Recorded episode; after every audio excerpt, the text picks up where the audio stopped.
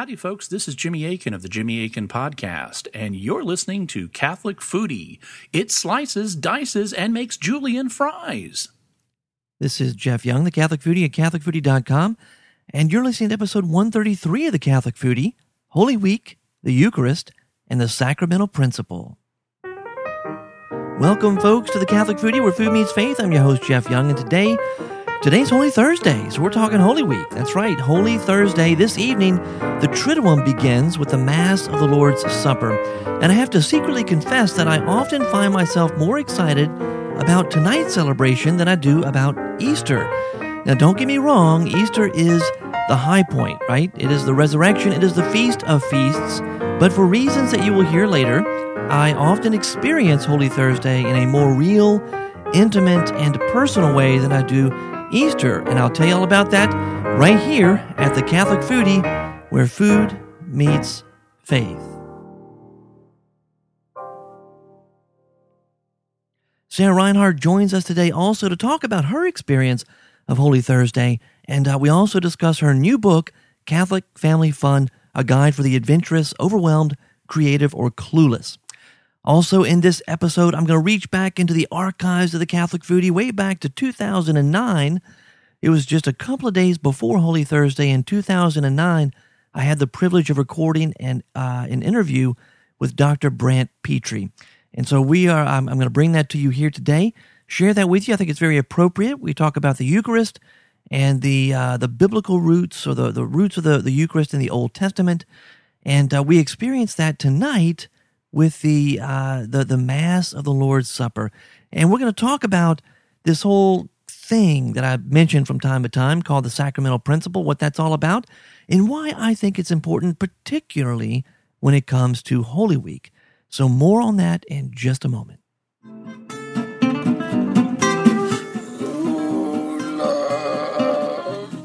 True love, you heard him? You could not ask for a more noble cause than that. Sonny, true love is the greatest thing in the world. Except for nice MLT, mutton, lettuce, and tomato sandwich when the mutton is nice and lean and the tomato is ripe. It's so perky. I love that.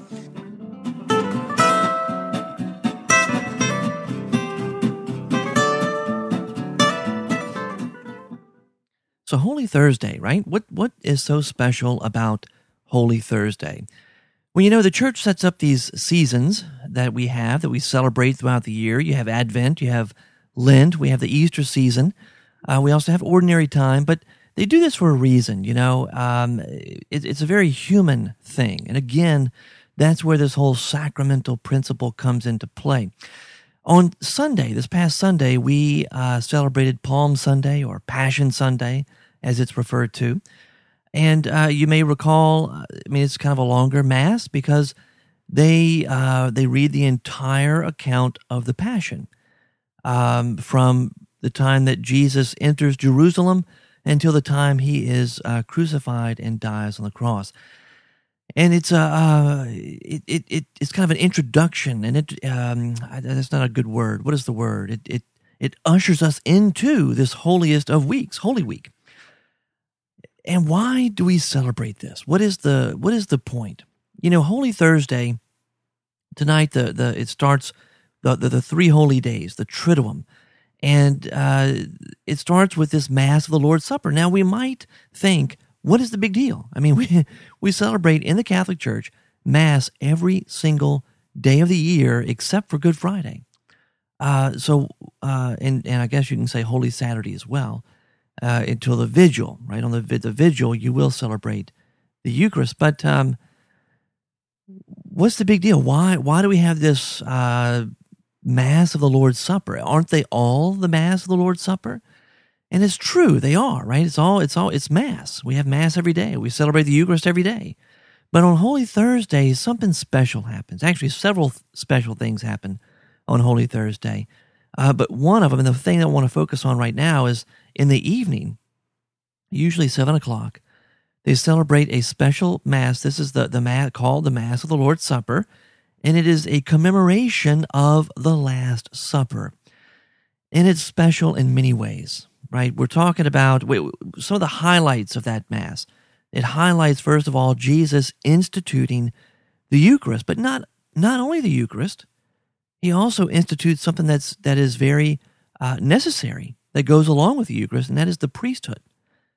So you have the institution of the priesthood and the institution of the Eucharist. They go hand in hand. You cannot have the Eucharist without the priesthood because the priest is designated by Christ, by Jesus, uh, to, to celebrate, to perform, to confect, to make real this sacrament of the Eucharist. And it's very interesting when you think about how all this happened, because at the, at the Last Supper, you have the 12 apostles, right? Which Jesus commissions, he ordains them, they become apostles, they become bishops. He gives them the power. If you look back in scripture, we have all the seven sacraments, right? All the seven sacraments Jesus gives to the church, to the, the, the ordained, to his ordained ministers, he gives to them these uh, seven sacraments. You can see that in scripture. Jesus gives these sacraments, right? The, the power to celebrate these sacraments to his apostles. And what happens is kind of like it, it mirrors, if you look back in the Old Testament, it mirrors Moses and the authority that God had given Moses. And Moses then ordains um, 72 others and gives them some of the spirit that he received so that they could handle and administrate uh, some of the things that were going on, um, you know, back in the Old Testament. Well, the same thing happens in the New Testament, where we see in um, in, in, the Acts of the Apostles, where the, the the bishops, the apostles, then go on to ordain other men and give them a share in this ministry that they receive from Jesus himself. Then you have the deacons, and then later the, the presbyters, the priests, right? And then before they die, the, the, the bishops ordain other bishops to take their place as apostles. And so you have this um, uh, Jesus given this power to the church at the very beginning, and then the church itself, in its ordained ministers, in the bishops, handing on that power from generation to generation, even to today. And that's highlighted in this liturgy of the Lord's Supper on Holy Thursday. It's really a very beautiful, beautiful thing. And uh, I don't really want to focus on that, though, from a theological standpoint, right? You can go, I mean, Dr. Brant Pitre later on in the show, he'll talk about it from that standpoint, especially as it goes back to the Old Testament. You can see some of the roots of the Eucharist in the Old Testament. I don't want to focus on that right now. What really interests me as a um, as a foodie, I guess you'd say, um, as the Catholic foodie, uh, what interests me is something called uh, the sacramental principle or the incarnational principle. Um, sometimes people have used these these terms interchangeably, and I think uh, about a year or so ago, maybe even two years ago, I did discuss the sacramental principle uh, not really in depth. I just kind of made reference to it and explained it kind of briefly. And I'll put a link in the show notes to that uh, that that blog post. It was in a blog post, and, I, it was based on uh, a book I read several years ago by uh, uh, Father Oscar Lukefahr. And the book is called The Privilege to Be Catholic. And he talks about this sacramental principle and how it's really uh, distinctly Catholic. And what it, what basically what it means is that God created everything, right? The world, everything physical, all this, this, this physical reality that we live in. God created that and he made it good. You see that back in Genesis.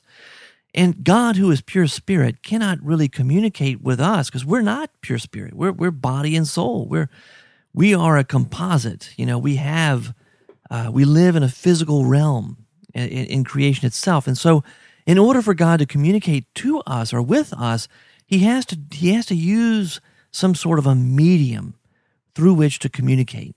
Okay, um, I think there's there's a scripture I can't you know as as a Catholic I'm sorry I'm not uh, good at, at, at, quoting scripture as, um, chapter and verse, but there's a, a quote at some point that uh, in scripture where God says that no one can see the face of God and live.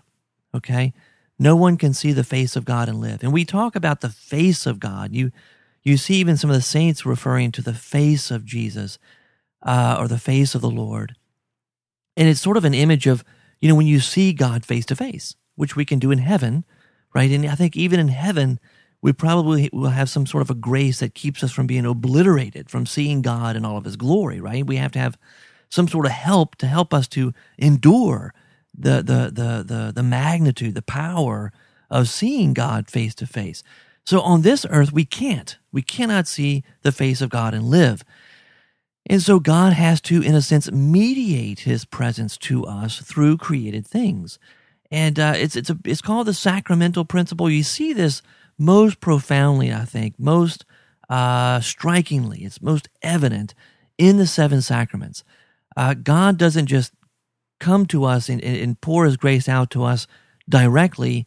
Rather, he takes something as, as simple as water and the words that I baptize you in the name of the Father, Son, and Holy Spirit. And water, the water and the words actually do something spiritually.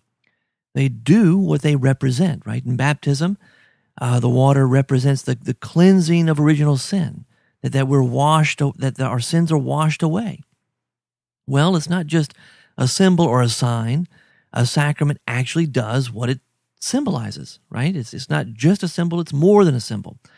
And, and so that water really does somehow, even though it's a physical thing, because of the sacramental nature of it, the water and the words of, of the person who is doing the baptizing, uh, that sin is really washed away.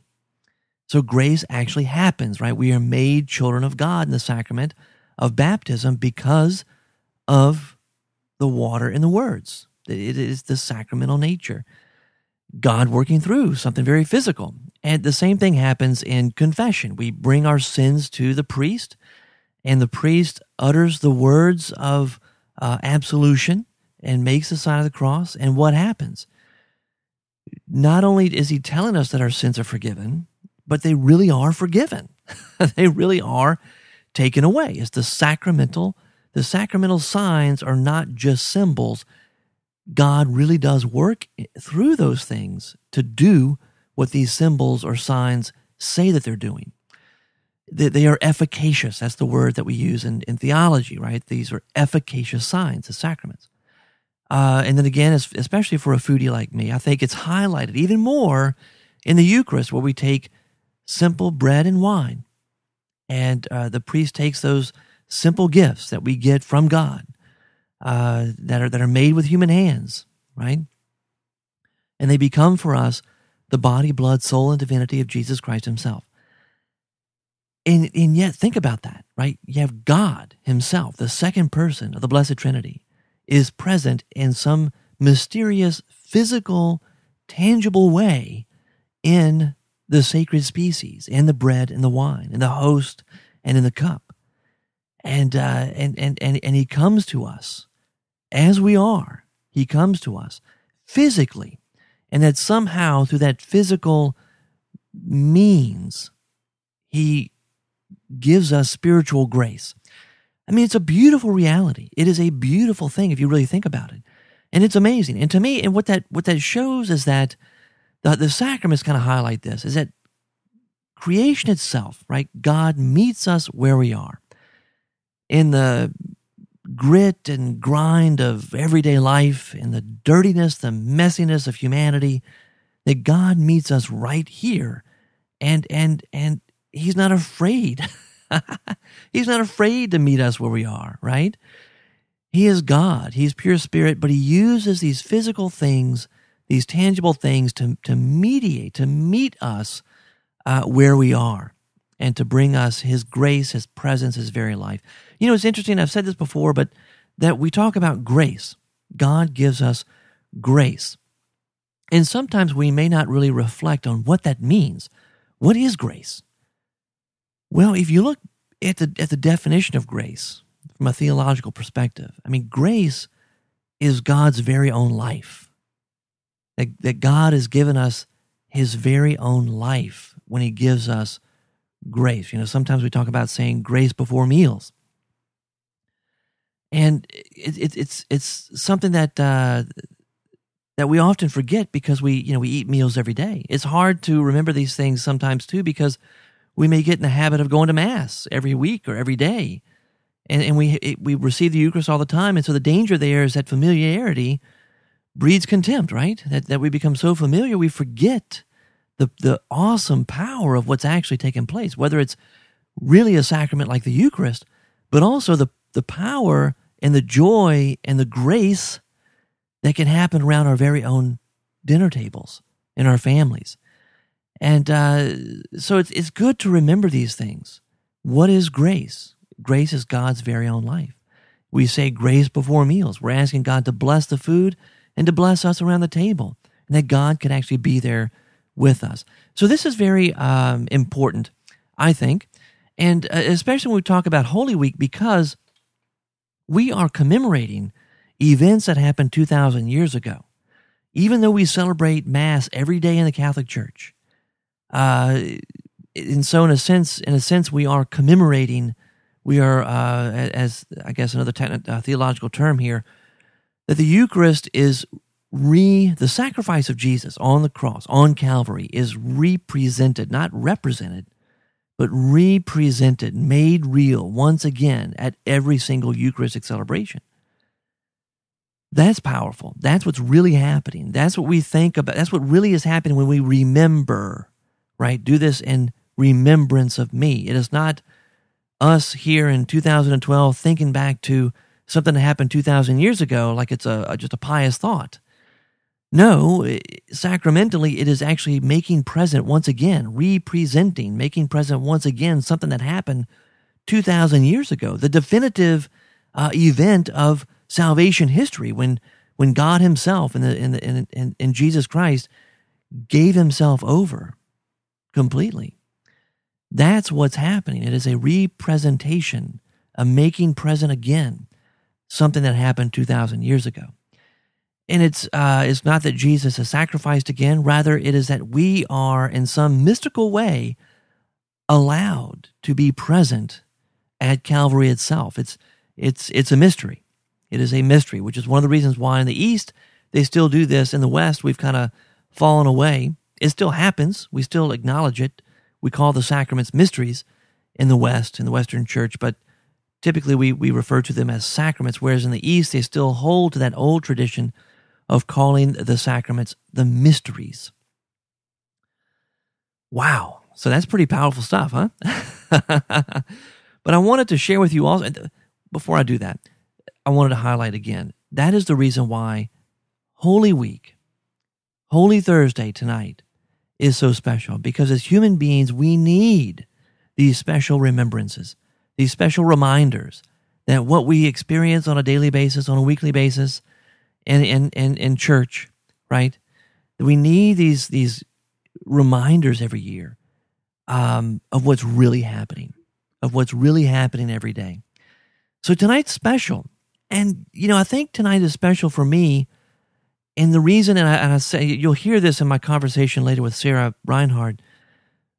Tonight, Holy Thursday is special to me because a couple of things. First of all, you know, we have a, a, a tradition that we, we have here in our family every year where we prepare. I mean, I guess I've called it a modified Seder. I mean, it's not really, it's simply a really nice meal that we share together as a family around the table, dressed in our Sunday best.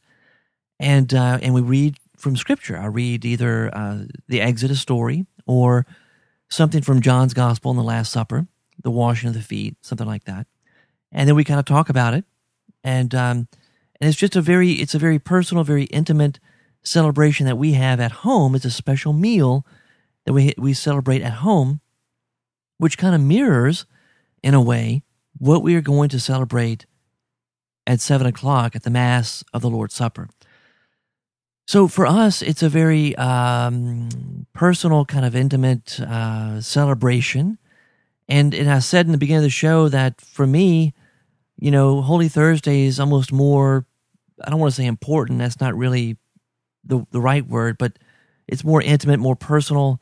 Uh, I get more excited about it than I do even about Easter. And, and I want to explain that so you don't get the wrong idea about me. I mean, of course, the resurrection is so important. It is, it is the, the, the high point of our liturgical year, but what happens on Easter for us on a personal level is is after Mass we end up going to families, you know, to, the, to some celebration at, with family, and so we may be at a at a party with, you know, 20, 30 people or more, and we're all over the place. You know, it's, it's great time. I mean, there's wine, there's lots of good food, there maybe even, maybe even cigars. you know, it's good stuff, and it's a lot of fun. But we're all scattered, we're all over, and it's not really as personal and intimate you know and and so that's what i mean and that's why we get so excited i think about uh, Holy Thursday is because it's the our time as a family beforehand, um, and then the Mass itself, which is just a beautiful liturgy, and then of course it ends in silence. You know, the the Holy Thursday that that Mass ends in silence, where they take the Eucharist and and to an altar of repose, and in our parish we're going to have confession after Mass for a couple of hours until it's I guess too late. or until the lines die down, which in our parish we have very long lines. We have a very sinful parish, folks uh, which I guess all parishes are sinful, but we have really long lines for confession. There's been many times I've gone to ma- uh, gone to church uh, to confession on Saturdays and have have not been able to go because the lines are so long, which is a good problem to have. That's a great problem. Um, so you know we'll we'll have the opportunity to go to confession tonight, and it's all in silence uh, after mass, and then we come back home, and there's a real sense of this is it. You know, we're here. This is this is the Triduum. Tomorrow is Good Friday. Jesus dies tomorrow. Right now, he's going through all some really terrible stuff, you know, with the, the being arrested and the, the trials and uh, the, the agony in the garden. And, you know, it's just a, it's a very real, kind of tangible experience that you, that I, I, I feel. We feel it. You know, there's a feeling there of, of what's going on.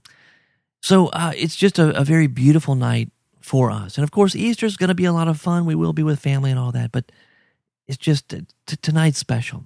Tonight is special. And that's why I wanted to to share these uh, two conversations with you today. The first one with Sarah Reinhard. I'm very excited, of course, about her new book, um, uh, Catholic Family Fun. I'm very excited about that. But even beyond the book, Sarah and I have talked in the past. Uh, she's a convert. I think she's been Catholic for 11 years. And we've talked in the past about how powerful her experience is of Holy Thursday. And so I wanted to, to get her on the phone and to, to share that conversation with you as well. And um, so, what we're going to do, I'm going to take a short break here, and we're going to come back to the interview with Sarah, the conversation with Sarah, and then I'm going to follow that with that uh, interview from 2009 with Dr. Brant Pitre. So, we'll be back with that in just a moment.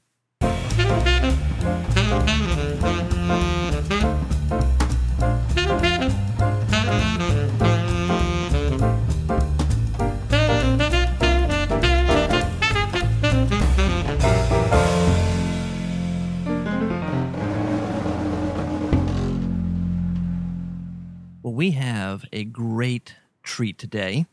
Right here in Holy Week, we have a fantastic treat. Our good friend Sarah Reinhard is with us on the show, not just with Mary in the kitchen, but she's actually like right here with us, right? Hey, Sarah.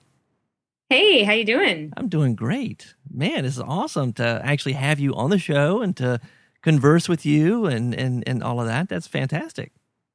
Well, what's fantastic for me is seeing your wife walk in the background because we're on Skype and seeing her in a tank top and shorts and realizing that down in where y'all are, it's not like jeans and zippy weather. It's summertime, like what we in Ohio would call summertime. So it it's is. good to know it's not as freezing cold down there as it is up here. I tell you what, it is uh, it is so hot right now. It's it's unbelievable how hot it's been. Um, and and unfortunately, the air conditioning went out in our van, so uh, it's um, it's uh, there's a reason why we wear tank tops and uh, and oh, shorts man. and sandals everywhere we go. oh man! Well, you know it's hard to feel sorry for you though when we're you know still the heater's still on in the house. Oh my goodness, but, that's crazy. That's crazy. Yeah. Oh wow. Well, you know, not crazy for Ohio actually, but yeah. Oh, it's hard for us to understand. You know, hard to comprehend. Yeah. But well, you know, I mean, I, we're we're privileged. I mean, we always are very happy every episode of the Catholic Foodie because uh, you're with us on the show. You know, with Mary in the kitchen, and you're sharing uh, just insights that that really help to build up my faith, and not only my faith, but also the way that I approach my family every day. And uh, that's just really, uh, I'm very happy, very thankful uh, that you've been part of the Catholic Foodie for goodness, what is it, three years now, two years now, something like that? Wow, it's been just over two years. Just over I two think. years, yeah. Yeah, that's, yeah that's hard to believe. So, in the last time that I actually had you on the show, and of course, you know, we're doing this via Skype. Um, you you ratted me out because I was sitting here drinking a beer.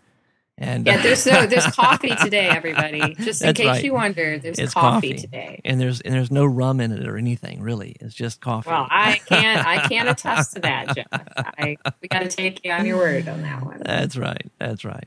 Well, um, you know, I wanted to have you on the show today, Sarah, for many different reasons. Uh, part of it is we're we're in a, a really uh, well. I mean, it's kind of like the high point liturgically of the church year. I mean, we're we're celeb- we're getting ready to celebrate the resurrection. I mean, this this unheard of event in the history of the world that that that changed everything. That someone, and not just anybody, but someone very uh, unique and very special, actually rose from the dead. That that's a tremendous thing, and it has changed completely, altered completely all of human history. And uh, so we're in the middle right now. We're we're really in just at the beginning of, of Holy Week, which is a uh, a time where the reality of what we call the sacramental principle, and that's what we're talking about this episode, is is highlighted for us because we are reliving, reenacting, but more than just reenacting, it's it's um, making present again, right? Representing these events that changed human history. And uh, so I wanted to bring you on the show to talk about that specifically, but an added bonus, an added bonus is I got something in the mail uh, a couple of weeks ago now, and uh, something very special. It's uh, it's a book, and you might you might be familiar with this book. It's called Catholic Family Fun: A Guide for the Adventurous, Overwhelmed, Creative, and Me, which is clueless. Right, I'm the clueless one, and it's by someone named uh, Sarah A. Reinhard. Have, have you heard of that book before? Wow, it's got a nice cover. It does. It's fantastic. I love this book, uh, published by Pauline Books and Media. Anyway, I hope I was hoping that while we're on this topic of Holy Week and all, that we could also talk about this new book you've got out. Cool. It's uh I you know, it's it's a hilarious book. They approached me with the concept and I um was glad that it wasn't a phone call because I fell out of my chair laughing. Um Catholic family fun being something that maybe I like the idea of, but maybe struggle with the practice of, you know? Um and so I look at it as being a way of integrating faith into your family life without shoving it down your kid's throat. Um, Yeah. I'm pretty sensitive to that sort of thing, and I have at least one child who is also sensitive to it. So that was sort of my goal with this book. And I, I think from the feedback I've gotten that it's largely um, helpful for people as they've gone through it. So Well, I know uh, I'm I, I love it. I'm very excited about it. And the thing is, is you know, and I love the the the subtitle. You know, a guide, the adventurous, overwhelmed, creative, or clueless, because you know I like to think of myself as creative and adventurous, but I think I tend to be more on the overwhelmed and clueless side. yeah, me too. so uh, I mean, it's just perfect, um, and and practical practical ideas that are very doable. And uh, you know, one of the things that I've I've as I've told other people about the book, I've mentioned. I said, you know, the what I need is not just the um, the practical ideas, but I also need that source of encouragement to let me know that hey, I'm not really completely inept, and I and I actually could actually you know could do this. and, and you have yeah, a wonderful encouragement is one of the big one of the big things I do try and and accomplish as well because I need that. Like I often find myself I start out adventurous and creative and it takes about 5 minutes before I'm overwhelmed and clueless. so what I try to do in the book is, you know, if you've got the same zeal for like, all right, let's do this, well, let okay, and here's a plan, and here are some ideas that if you need to at the last minute change up a few things, it's all right to do that. Um, I tend to be sort of, a, I want things to be a certain way, and this is how I'll know it's perfect, and this is how I'll know it went well. And the reality is often much different from what I think it should be. And that doesn't mean it's not successful at all. So, Right.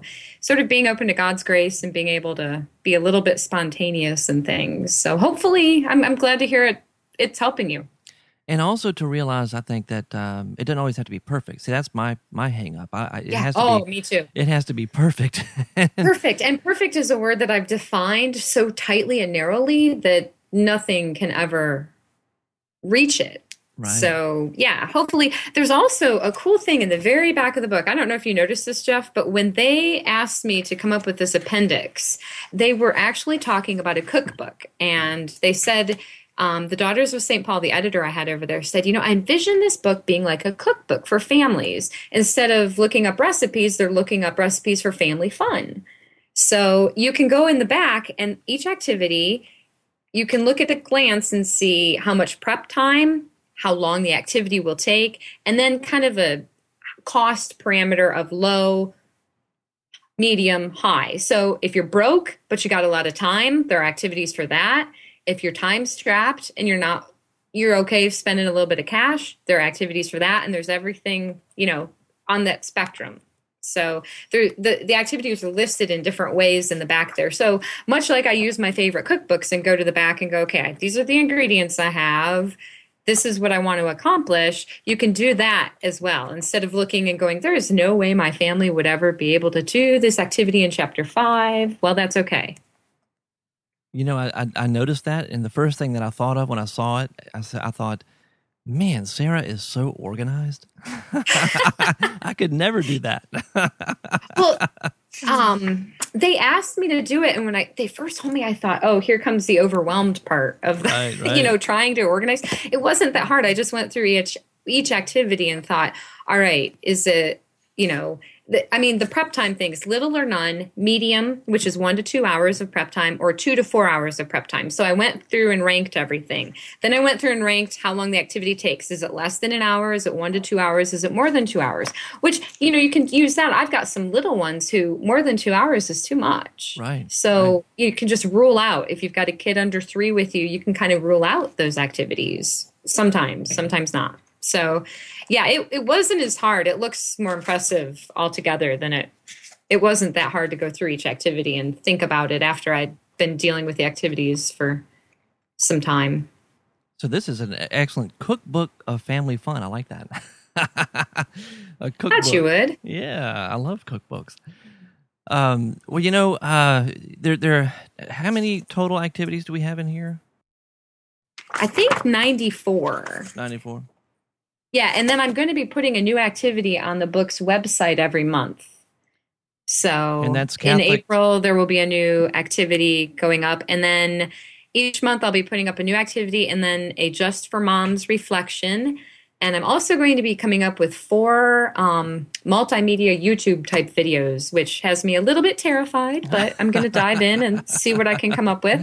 Um, but it's meant to be sort of an encouragement realizing that a lot of times moms are the ones that plan this sort of thing. Right. Right. Um, just like moms, a lot of times are the ones who plan the meals. So this isn't too much different from planning a meal, except the cooking, the ingredients you're working with are different. Right. So, and we've at the Facebook page. I've invited people over at the Facebook page for the book to you know chime in with their ideas, and um, I'm sharing things as I find them that are helpful. So, trying to come up with an area where we can all kind of feed each other, you know, give each other tips. Right. And uh, the website for the book is CatholicFamilyFun.com, right? Yes. Yes. Okay. CatholicFamilyFun.com. Well, this is excellent. And you know, some of the things that I love, that my, my, my favorite parts, of course, I can't help but love the stuff that deals with food and cooking. Yes. some really good ideas in there. And of course, you've got some excellent points too, some excellent activities that really kind of call out to me in the in the section about prayer.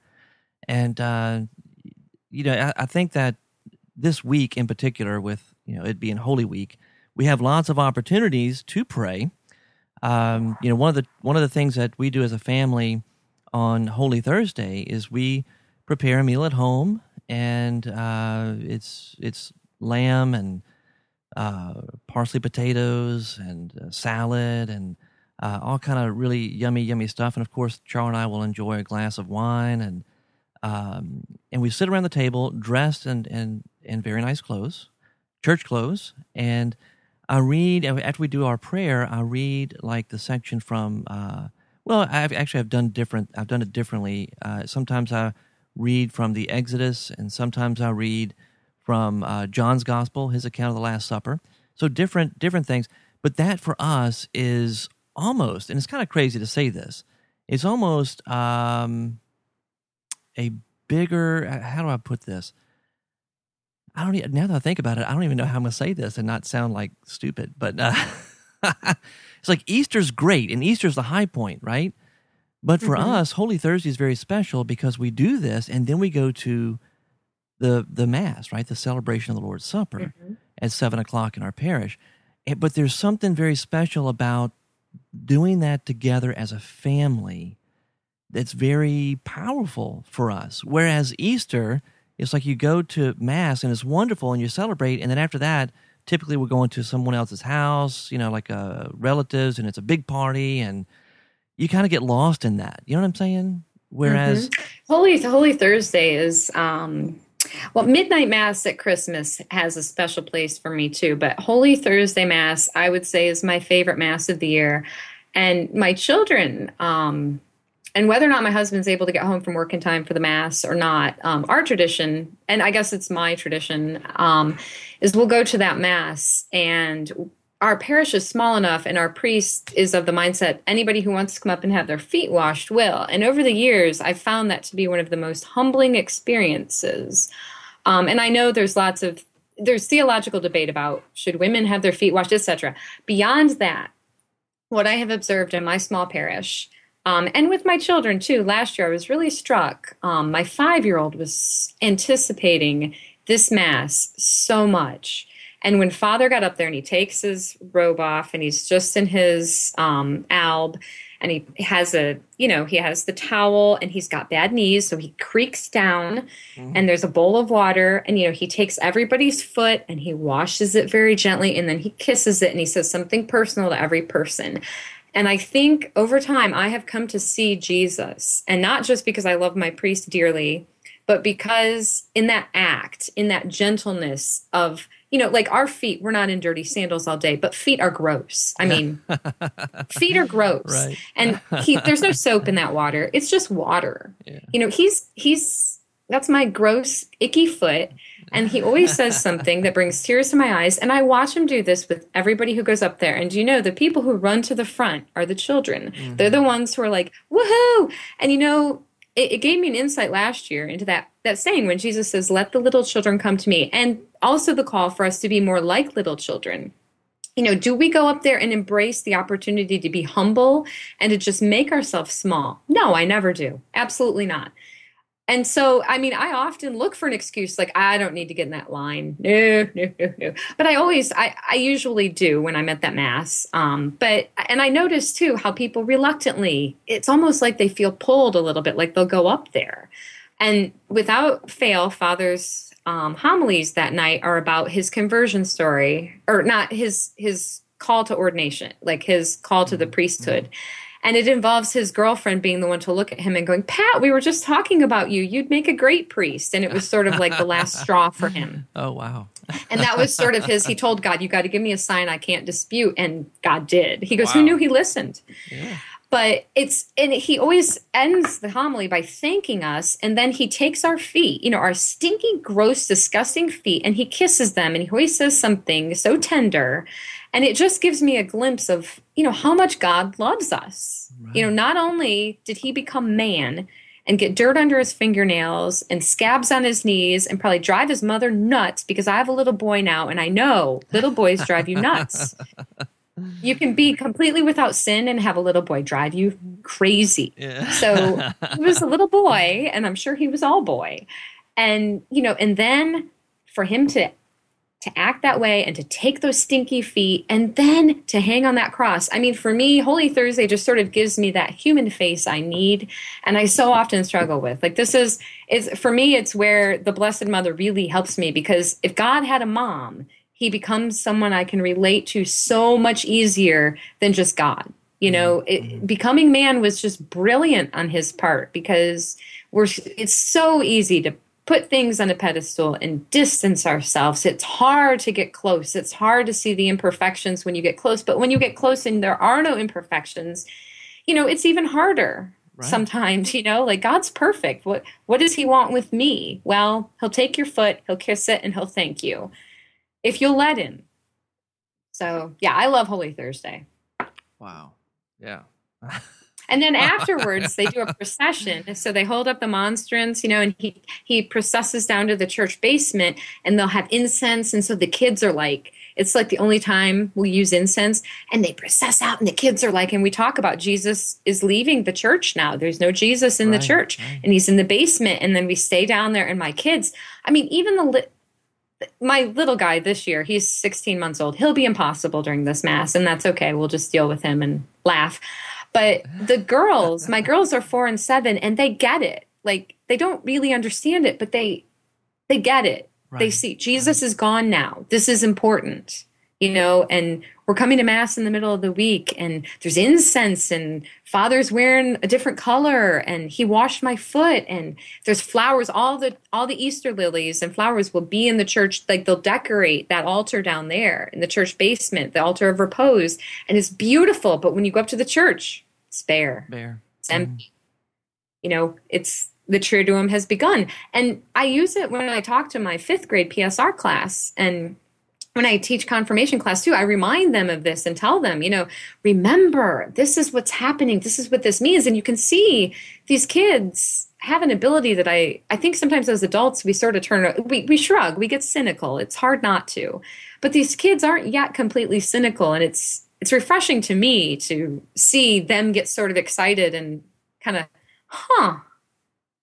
So, and I see it in my own children as well. So, yeah, Right. Holy Thursday is pretty cool.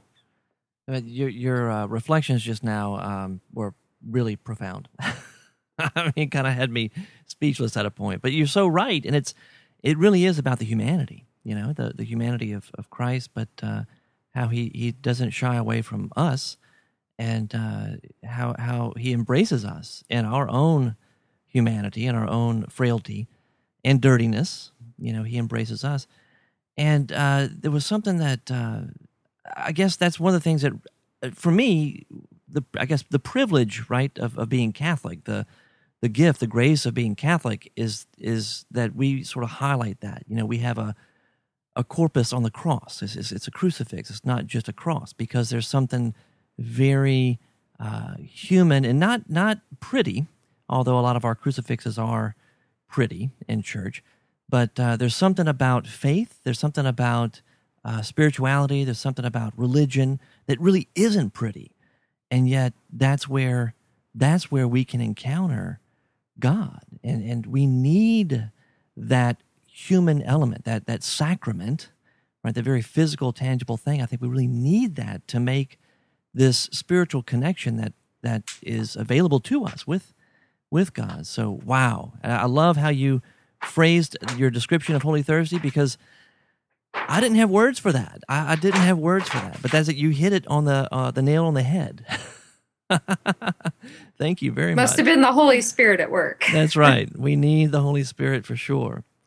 Well, Sarah, thank you so much for coming on the show. Um, you know, we I say this all the time, so I'm gonna I'm gonna give you a chance to say it since um, I've got you here like live. Uh, where can people find you on the internet? Well, I am at snoringscholar.com and I never fail to link up to other places I show up. So, yeah, Snoring Scholar is my home on the web. And uh, also, I for the show notes for this show, I will put uh, links uh, to your site, of course, and also to the book. Uh, where can people find the book? It is available from your local Catholic bookstore. So that's the first place I send people. You can also find it on the Daughters of St. Paul, uh, Pauline Media's bookstore. I think it's for sale on Amazon, but you have to click through to like their little storefront in Amazon. And I don't know if it's up on Barnes and Noble yet. It was still, I haven't checked yet this week. So Okay, I've been a little distracted, haven't checked yet this week, but but it is um, all it's over. coming up soon and all kinds of different. I expect Catholic Company will have it soon, and Aquinas and more will have it soon as well. But I tell everybody go first to your local Catholic bookstore because they're the they're the people in the street fighting the the good battle of trying to make those products available for all of us. So Right, right, right. And the uh, website again is CatholicFamilyFun.com. Yes, that is the website, and that should give you links to the Facebook page, and you can also buy it, I believe, right from that website as well. Okay, good. Well, Sarah, again, thank you so much, and uh, have a uh, happy, holy, happy and holy, holy week, and a happy Easter too. Thanks, you too, Jeff, and all the listeners. All right, God bless. God bless. Well, thank you again, Sarah. Thank you so much for taking the time to be uh, to, to, to get on the phone with me and to have this conversation. It was great having you on the show live, and uh, that was just wow. Thank you so much. and um, also, I want to uh, to let y'all know that uh, I didn't really make this clear in the conversation, but the reason that Holy Thursday, uh, I made that connection, I guess, between Holy Thursday and Sarah's book for this reason. I've already said this a couple times this episode, but it really is very personal and intimate. It's a family thing, right? We, uh, Sarah's book is about Catholic family fun, and it's about you know having fun in your family, and and and that was the connection I wanted to make just to make sure I said that because I don't think I said it clearly enough in that conversation with Sarah, but that the reason that I drew a connection between Holy Thursday, our Holy Thursday family celebration, and Sarah's book is because um, of that that real intimate, personal quality where it's just us. You know, it's just us around the table enjoying a good meal and reading from Scripture and talking about what's going to happen at Mass and you know what about Good Friday? What are we going to do on Good Friday? And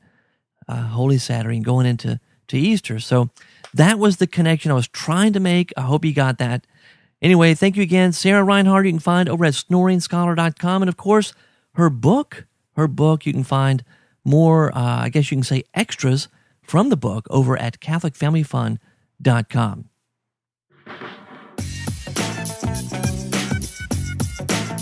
Wow, something smells good. Those, uh, goodies in there.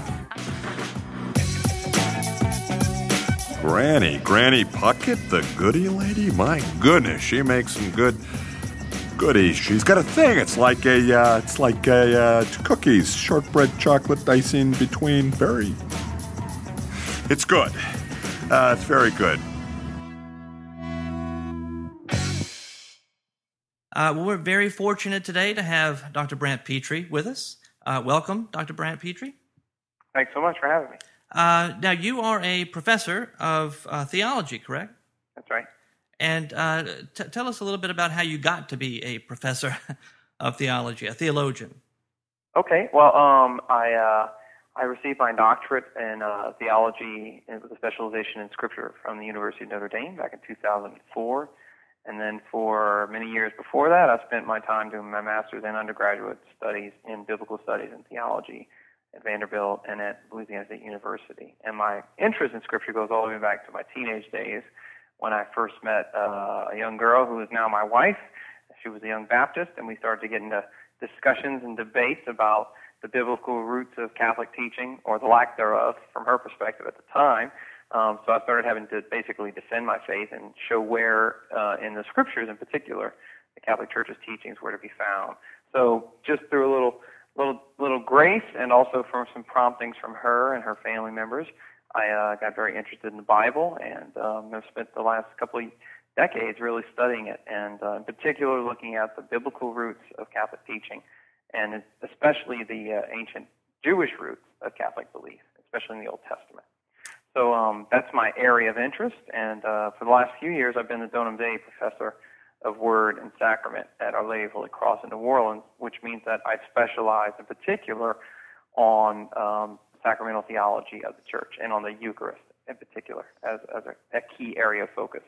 Um, along the same lines, I've been working on uh, two books on the Eucharist, along a long academic book on the Last Supper um, that will come out from Eerdmans, and then a shorter book on Jesus and the Jewish roots of the Eucharist that, that will be published by Doubleday. So this has been something that's been on the brain now for a long time, and that's kind of how I got to where I am today. Wow, that's amazing, and and it's appropriate too because I mean this week is is Holy Week. Amen. And, that's uh, right. Holy Thursday is uh, just a couple of days away. Mm-hmm. Um, and one of the things that really has uh, uh, sparked my curiosity for a long time is, are the connections. I mean, there, there seem to be so many connections between the Eucharist we celebrate today and what we see in the Old Testament with the Passover meal. hmm Absolutely, absolutely. In fact, um, one of the things that I've been studying for the last few years now is trying to figure out um, what the Old Testament roots are of our belief as Catholics in the real presence of Jesus Christ in the Eucharist, right? So as Catholics, we believe that the Eucharist is not just a symbol, it's not just it's not just a memorial, it's actually the real presence of Jesus Christ, body, blood, soul, and divinity, in um, coming to us under the appearance of bread and wine. After the Eucharist is consecrated by the priest and he speaks the words of Christ, this is my body, this is my blood, that the bread and wine are actually transformed, um, or transubstantiated, as we say, into the actual body, blood, soul, and divinity of Jesus Christ, the whole Christ, Christ person. And that's kind of a hard pill for people to swallow. It's it, obviously it's a miraculous thing if it's true, but where do we root that in sacred scripture? And so one of the things I've been working on a lot is asking the question, you know, how is it that the first Christians came to believe in the Eucharist as the body and blood of Christ? How did they believe in the real presence? We know for a fact that, for example, St. Paul says in 1 Corinthians uh, chapter 10 that the Eucharist is, quote, a participation in the body of Christ and that the uh, cup of blessing that we drink is a participation in the blood of Christ. Um, and he talks about profaning the body and blood of Jesus if a person receives the Eucharist unworthily in 1 Corinthians chapter 11. Um, so he clearly believes in the real presence of Jesus in the Eucharist. But how is it that he came to believe in it? How is it that he, for example, as a first century Jew, who would have known that in the Old Testament, in, say, for example, the book of Leviticus, chapter 17, that it was prohibited to drink blood, um, that it was unlawful to do so. How would somebody like St. Paul, who was a first century Jew, come to believe in the Old Testament that it was unlawful to drink blood, but in the New Testament, we actually have to drink the blood of Jesus Christ in the Eucharist, the blood of Christ the appearance of wine. And so one of the things I found out, Jeff, was that the the key to understanding the, the real presence of Jesus in the Eucharist, the key for somebody like St. Paul, a Jewish Christian, is actually the Old Testament itself. That Paul, for example, would have known that there were events, there were types, prototypes, prefigurations of the Eucharist in the Old Testament that actually point forward to what Jesus is going to do at the Last Supper, but also reveal that the Last Supper had to actually be his body and blood, his real body and blood, and not just a symbol. Okay, so that's that's really um, where I'd like to begin. The first one, the one you just mentioned, was the Passover, right? Didn't you Right, say right. the Passover? Yeah. Okay, well that definitely is the first and perhaps in many ways the most important prefiguration of the real presence of Jesus in the Eucharist in the Old Testament. Because in the Passover, as many people know from the Old Testament, Exodus chapter 12, it describes the fact that on Passover night, when the Jews were released from Egypt, they were set free um, from the slavery to Pharaoh, um, they had to perform a sacrifice in order to be saved from the angel of death, from the destroying angel. And Exodus chapter 12 says that every Israelite took a lamb, a Passover lamb, um, an unblemished male lamb, a year old, and sacrificed the lamb. And then they would take the, the blood of the lamb, they would actually pour it out into a basin. Um, and take the blood of the lamb, they would pour it out into a basin, and then dip a branch of hyssop in the, in the blood, spread the blood on the doorposts and the lintel of the home, so the entryways to their homes, to act as a kind of a kind of a sign of the covenant that they'd enter into with God. Mm-hmm. And then the thing that many people often forget, but which is fundamentally important for us regarding the Last Supper, is that in the Old Testament they had to eat the lamb. That was the completion of the sacrifice. Yeah, exactly. Sometimes people think, well, you know, the death of the lamb was the completion of the sacrifice, but it actually wasn't. Because if you, for example, if you sacrificed the lamb and you went to bed that night and didn't eat the flesh of the lamb, and you'd have woken up in the first the morning, uh, first thing in the morning, your firstborn son would be dead. He would have been struck down by the destroying angel, by the angel of death. That's in, all in Exodus chapter 12. Makes that very clear. So the thing that's fascinating about that Old Testament event of the sacrifice, the death, and the eating of the flesh of the Passover lamb, that sacred meal, which was how Israel got out of Egypt, what's so fascinating about that is that people sometimes forget that the Last Supper was not just any kind of meal. You know, Jesus wasn't just meeting with his apostles to say, farewell, guys. You know, it's been good together for the last few years. I'll, I'll see you when I get back. You know, Right, I'll right. see you after the resurrection. It's not just any kind of meal. It's a sacred meal. It's a Passover meal.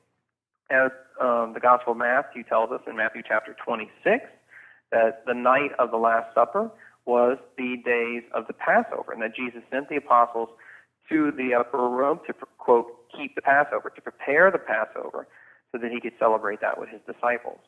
Now, what's interesting about that, Jeff, is that if the Last Supper was a Passover meal, Jesus obviously um, is keeping that in accordance with Jewish tradition, Right. but he does something very different at the Passover meal than what other Jews were doing.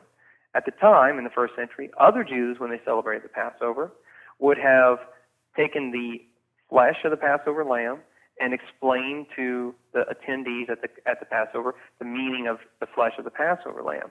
They would have taken the bread of the Passover lamb of, the Passover, um, the unleavened bread the Jews would eat with it. It's called matzah. We probably all heard of matzah, especially on a show about food. I'm sure people know about Right. matzah, unleavened bread, right? Mm-hmm. Um, well, they would have taken that and talked about the exodus from Egypt and how God had delivered the people from Egypt. But Jesus does something strange. Instead of focusing on the flesh of the Passover lamb, he takes the unleavened bread, the matzah of the Passover, and he says these words This is my body.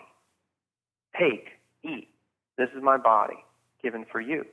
And then he takes the cup of wine that the Jews would have drunk at the Passover meal, and he says, This is my blood of the covenant, which is poured out for many for the forgiveness of sin.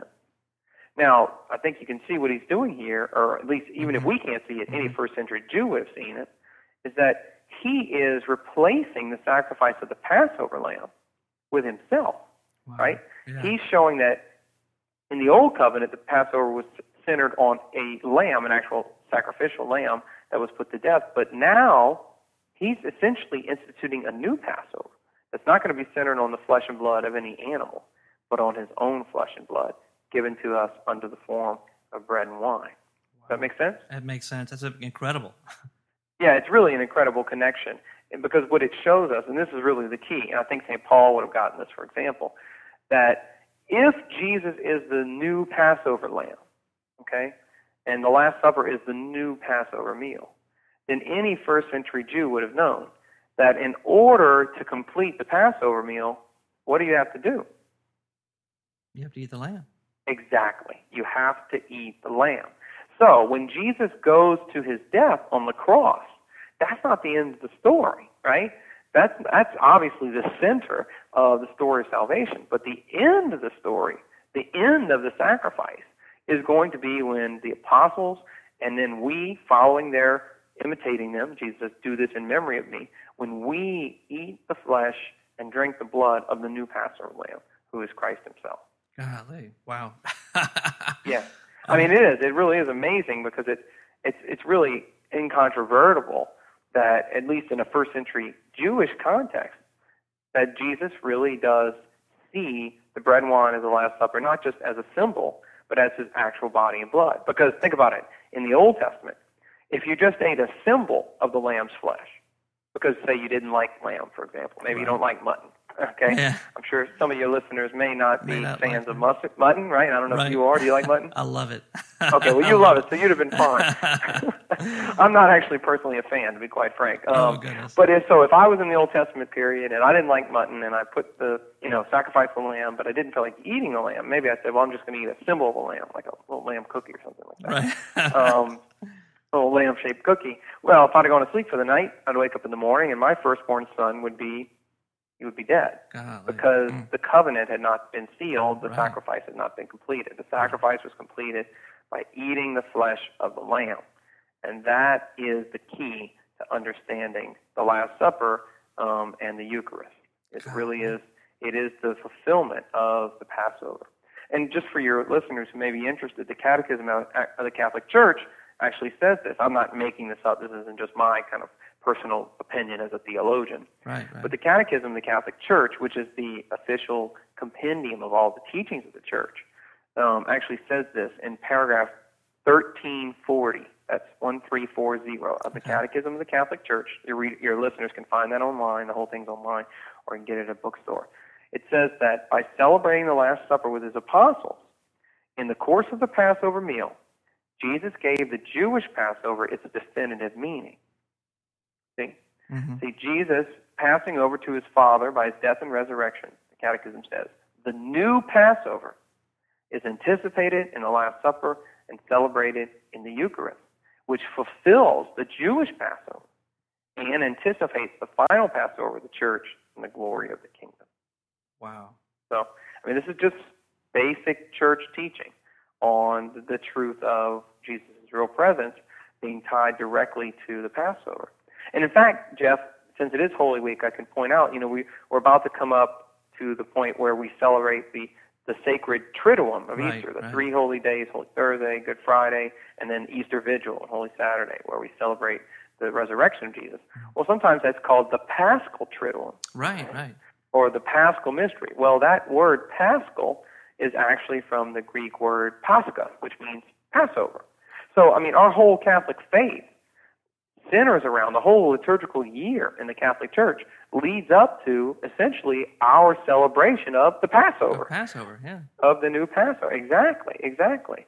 And so, for those of your listeners who might be, be uh, participating in that on Holy Thursday, they need tell them to listen up. Pay attention, everybody. When you go to Mass on Holy Thursday, guess what the readings for that week are going to be focused on? The first reading from the Old Testament is going to be straight from Exodus chapter 12, Oh, which is, of all things, the description of the Passover Wow. in the Old Testament. So the church knows what it's doing. It's not just picking these passages randomly. Right. It's selecting them to show us that Jesus is the new Passover lamb Mm-hmm. and that the Eucharist is the flesh of the lamb that we are blessed to be able to eat. And just like in the Old Testament, eating the Passover lamb meant salvation for Exactly. the Jews, so today, eating the flesh of the Lamb of God means salvation for us. It's, it's incredibly beautiful. It is incredibly beautiful. It is one of the greatest mysteries of our faith, and it's one of the most beautiful mysteries of our faith, and that's why it's really the center of our whole liturgical year leading up to this feast of the Eucharist and the feast of the resurrection on on um, Easter Sunday. I mean, this is this is what it's all about. I mean, Jesus, this is the last thing he does, you know, is it. before he begins his passion, and he he commands the apostles, "Do this in memory of me," um, because this is the way he's going to be present with his with us forever until the end of time. You know, some some Christians who maybe don't believe, for example, in the real presence of Jesus in the Eucharist, they might have a hard time explaining why he says, you know, at the end of Matthew's Gospel, "I will be with you always." Even to the end of time, and then Right. he goes straight up into heaven, right? Right. And it, it seems a little bit uh, disingenuous on his Right, part, you know. Why does he say uh, he's going to be with us for all time, standing there in his bodily form, and then he goes up into heaven? Now, obviously, he's present in spirit, but we as Catholics recognize that the way he's present with us bodily until the end of time is in the Eucharist. In the Eucharist, And, um, yeah. and you know, Jeff, he reveals that to the apostles at another meal that he has with them. And that one is on Easter Sunday itself in Luke chapter 24, Mhm. the road to Emmaus. I'm sure you remember that Yes. famous story. You know, he's walking along the road with the apostles, and those two disciples who are upset because, you know, he was crucified and they thought he was the Messiah. And he's explaining to them the prophecies about him in the scripture. And I wonder if he talked about the Passover. It'd be interesting to see. It would have been nice to have been there on Easter Sunday. But then in Luke 24, uh, verses uh, 28 and following, he says that Jesus drew near to the village where they were going, and he was going to go further, but they constrained him, saying, Stay with us, because it's toward the evening, and the day is now far spent. So he went in to stay with them. And when he was at table with them, he took the bread and blessed and broke it and gave it to them. And, and then the scripture says these amazing words And their eyes were open, and they recognized and he vanished out of their sight. Wow. Right? And it says, They said to each other, Did our hearts not burn within us while he talked to us on the road and while he opened the scriptures? And then they run back to the other apostles to tell them what had happened. And in verse 35, it says, They told what had happened on the road and how he was known to them in the breaking of the bread. Right? Wow. So what is Jesus doing here? I mean, this is Easter Sunday. It's a pretty important day, right? He's got a lot to do. That's right. That's right. So why does he pick this particular event? Why does he do these particular things? You know, he takes the bread, he blesses the bread, he breaks it, he gives it to him. Hmm, when's the last time he did that, Jeff? Can you think? Can you think of when's the last time he took bread, blessed bread, broke it, and gave it to his disciples? Hmm, let me let me Yeah. think about that. Yeah, mull that one over for a minute, right, right? right. Of course, it's the Last the Last Supper. Supper. Yeah, Exactly. yeah. So, so what's going on here? Is Jesus doing a repeat performance of the Last Supper? Well, no. What's happening is he is making present that same reality that was taking place at the Last Supper. And notice the strange thing about this meal is that as soon as he gives them the bread, it says their eyes were open and they recognized him, Mm. and then he vanished out of their sight. So that means that up to that point, they didn't really realize that it was Jesus. But as soon as he gives them the bread, then their eyes are open and they recognize him. But then he does something strange. You know, he disappears. He vanishes. So why does he do that? What's he trying to do? Is he, you know, pulling the David Copperfield? You know, now you Right. see me, now you don't. Is he just teasing the apostles, right? Um, you know, um, you know, just playing games with them? No, I think I would suggest to you that what he's doing is he's showing them that the way I'm going to be with you now until the end of time is not under my bodily form in the, in the appearance of a man, the form of a man, but under the form of bread and wine right. in the. Eucharist. That's right. Right? And that's what they said. He was made known to them in the breaking of the bread. That's the way that they understand the mystery of the resurrection and the mystery of his real presence with us now. He's just as truly and really present with us in the Eucharist hmm today as he was 2,000 years ago with those two disciples on the road to Emmaus. Mm. He's Ah. just hidden under the appearance of bread and wine. That's beautiful. That's beautiful. Well, Dr. Pitre, thank you so much. Thank you so much for being with us. I think you've given us a lot to just uh, mull Chew on? over, to chew on, exactly, to chew on as we enter Holy Week and especially the, the celebration of uh, the Last Supper on, on Holy Thursday. Uh, we will we will make sure to pay attention to those readings. Definitely, absolutely. I mean, this is the, the the whole liturgy is set up to kind of lead us into that mystery of what Jesus has done for us in the Last Supper and what He continues to do for us every single Mass. I mean, the whole Mass. It's it's it's a banquet. It's a meal. But unlike I'm sure some of your other shows where you talk about ordinary meals, this is an extraordinary meal. This Right. is no ordinary banquet. This is the banquet of the Passover Lamb who loved us and gave himself for us so that we could have salvation and so that we could be saved from death. Oh man.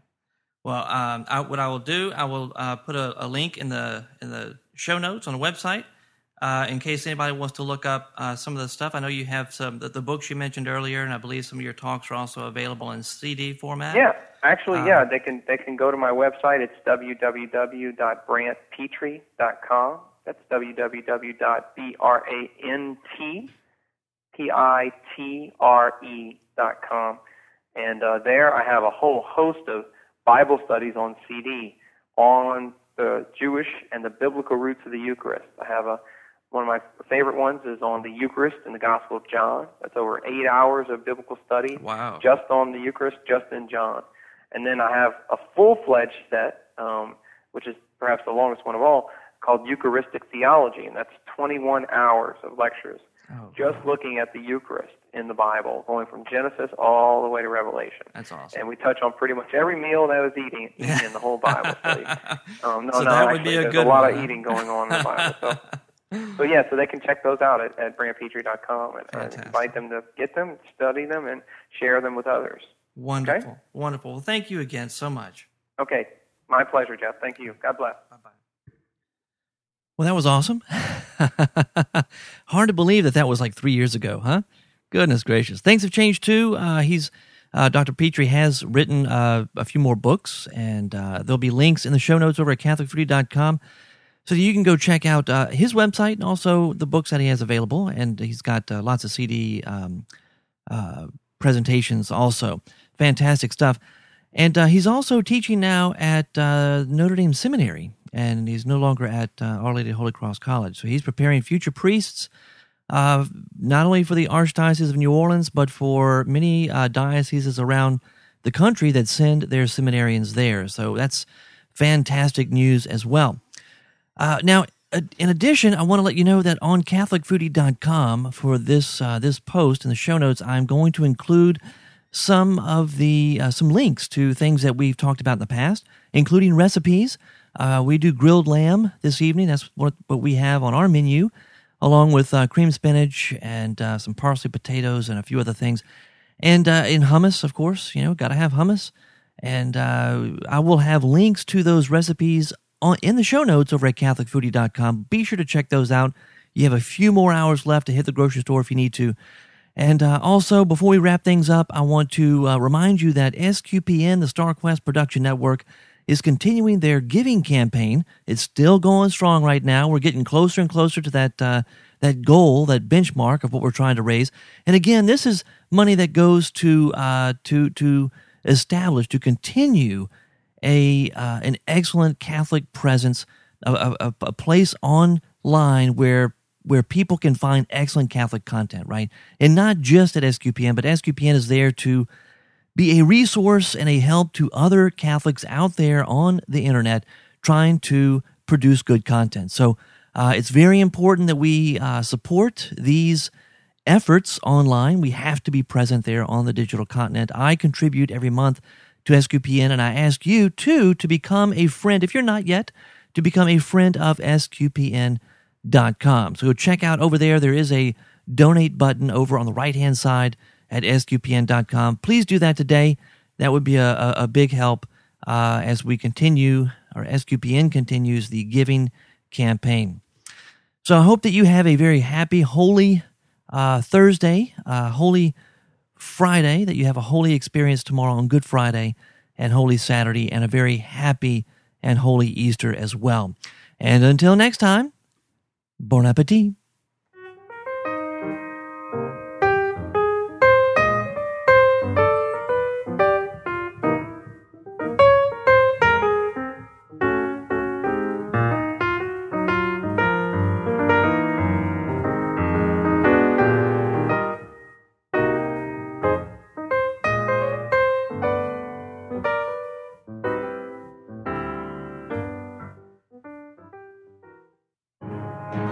SQPN, leading the way in Catholic new media.